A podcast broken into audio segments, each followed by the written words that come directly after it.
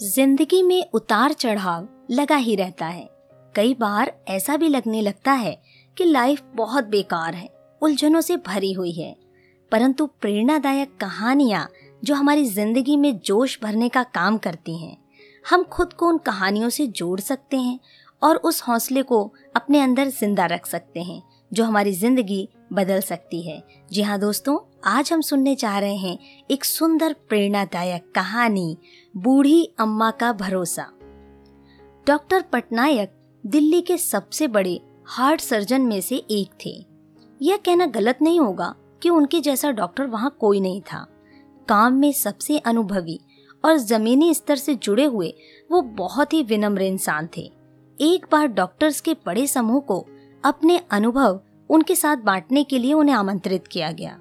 Doctor Patnaik दो सालों से अमेरिका में अपनी सेवाएँ दे रहे थे और जब पता चला कि उन्हें दिल्ली जाकर डॉक्टर्स के एक बड़े ग्रुप को संबोधित करना है और इस ग्रुप को बताना है कि वो गांव-गांव तक अपनी सेवाएँ कैसे पहुँचा सकते हैं, गाँव के लोगों को हॉस्पिटल से कैसे जोड़ सकते हैं और गाँव में हॉस्पिटल का निर्माण कर मुफ़्त अपनी सेवाएँ जन जन तक कैसे पहुँचा सकते हैं तब उन्हें बहुत खुशी हुई, क्योंकि डॉक्टर पटनायक दिल्ली के अलावा कई गाँवों में अपनी मुफ़्त सेवाएँ दे चुके थे और उन्हें गाँव के लोग बहुत मानते थे। फिर क्या था? उन्होंने अपनी फ़्लाइट टिकट बुक की, अपना सामान पैक किया और अगले ही दिन दिल्ली के लिए रवाना हो गए। देर शाम को उनकी फ़्लाइट लैंड हुई। मौसम ने अपना रुख बदल दिया। आसमान से एक दो बूंद टपकती पानी कब छोटे छोटे ओले में बदल गए पता ही नहीं चला। देखते ही देखते मौसम बहुत ज़्यादा खराब होने लगा।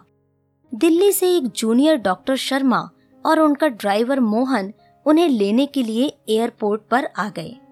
अगली सुबह एक छोटे से गाँव में डॉक्टर पटनायक को संबोधित करना था, इसलिए उन्हें उसी रात उस गाँव के लिए निकलना था।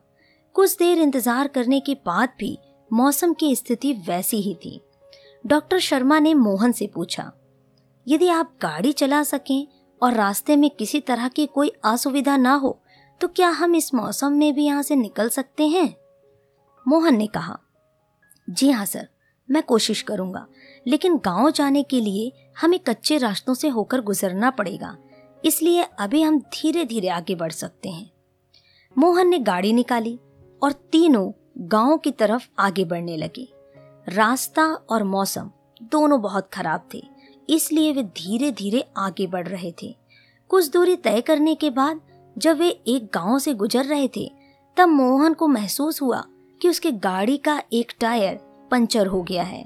उसने गाड़ी रोकी और नीचे उतरकर बारिश में भीगते हुए उसने टायर को चेक किया। टायर पंचर था। उस गाँव में बहुत अंधेरा था। मौसम खराब होने के कारण वहाँ बिजली भी नहीं थी।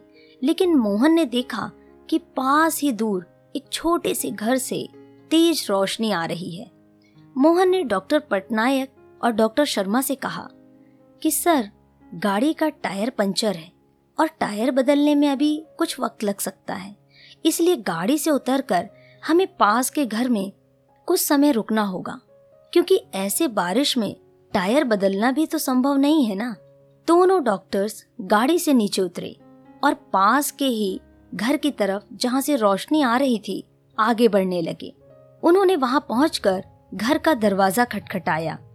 लेकिन अंदर से किसी भी तरह की कोई प्रतिक्रिया नहीं हुई। दरवाज़ा खोलने कोई भी नहीं आया। उन्होंने इस बार फिर से दरवाज़ा खटखटाया।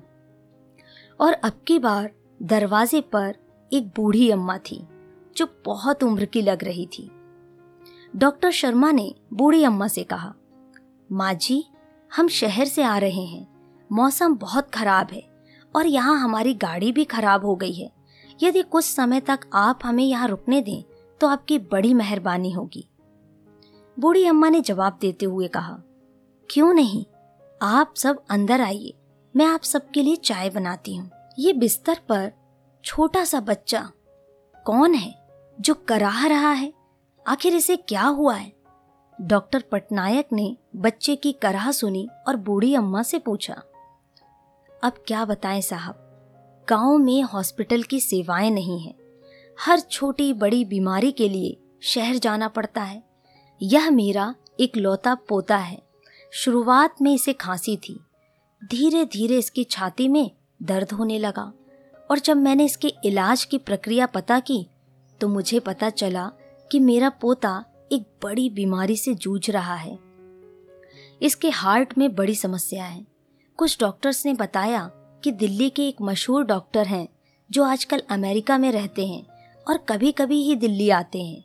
वही इसका इलाज कर सकते हैं। इलाज में भी बहुत खर्च है और मेरे पास इतने पैसे नहीं कि मैं अपने इस पोते का इलाज करा सकूँ। गरीबी और हॉस्पिटल ना होने के चलते ही मैं अपने बेटे और बहू को भी नहीं बचा सकी। वो भी बीमारी से लड़ते हुए ही चल बसे। मेरे पोते के साथ ऐसा ना हो और वो जल्दी से ठीक हो जाए। इसलिए मैं ईश्वर के आगे हर रोज प्रार्थना करती हूँ, ताकि ईश्वर इस पर दया करे और इसे जीवन दान दे। मैं हर रोज ईश्वर से प्रार्थना करती हूँ कि जब भी डॉक्टर पटनायक दिल्ली आए तो मुझे किसी के माध्यम से पता चल सके और मैं उनसे मेरे पोते की जान बचाने के लिए प्रार्थना कर सकूँ। अब सब कुछ मैंने ऊपर वाले पर छोड़ दिया है। ऐसा कहकर बूढ़ी अम्मा रोने लगी। ये सब बातें जब डॉक्टर शर्मा, ड्राइवर मोहन ने सुना तो उनके चेहरे पर मानो एक अलग ही चमक दिखाई दे रही थी। डॉक्टर शर्मा बूढ़ी अम्मा के पास गए और उन्होंने उनका हाथ पकड़ते हुए कहा, माँ जी, आप जिन डॉक्टर पटनायक की बात कर रहे हैं, वो आपके सामने ही खड़े हैं। डॉक्टर पटनायक ने बूढ़ी अम्मा से उनके गाँव वाले कार्यक्रम के बारे में पूरी बात बताई। और यह भी विश्वास दिलाया कि उनके पोते का वो मुफ़्त में इलाज करेंगे और गांव-गांव तक चिकित्सा की सेवाएँ पहुंचाएँगे। बस फिर क्या था? यह सुनने के बाद बूढ़ी अम्मा को विश्वास हो गया कि इस दुनिया में विश्वास करना कितना ज़रूरी है, जो आपकी दिल से निकली हुई हर एक प्रार्थनाओं को स्वीकार करता है। अगली सुबह सभी डॉक्टर्स को डॉक्टर पटनायक ने संबोधित किया। और उन्हें गांव-गांव में हॉस्पिटल और चिकित्सा से जोड़ने के लिए हर संभव प्रयास जो वो कर सकते थे, इसके लिए कहा। बूढ़ी अम्मा के पोते का इलाज भी हो गया और अब वो पूरी तरह स्वस्थ था। गांव-गांव तक डॉक्टर्स पहुँचे और हॉस्पिटल भी खुलने लगे। दोस्तों, इस कहानी से हम क्या सीख सकते हैं? ये कि उस ईश्वर पर भरोसा रखिए जो आपके साथ कभी गलत नहीं होने देंगे। वो किसी न किसी रूप में आकर आपकी मदद ज़रूर करेंगे। आप अपनी हिम्मत को कभी मत टूटने दीजिए।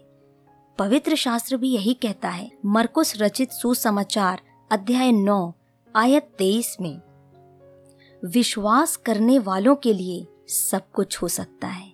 आज आप जिन भी परिस्थितियों में हैं, विश्वास कीजिए कि वो महान परमेश्वर आपको उन परिस्थितियों से बाहर निकाल सकता है।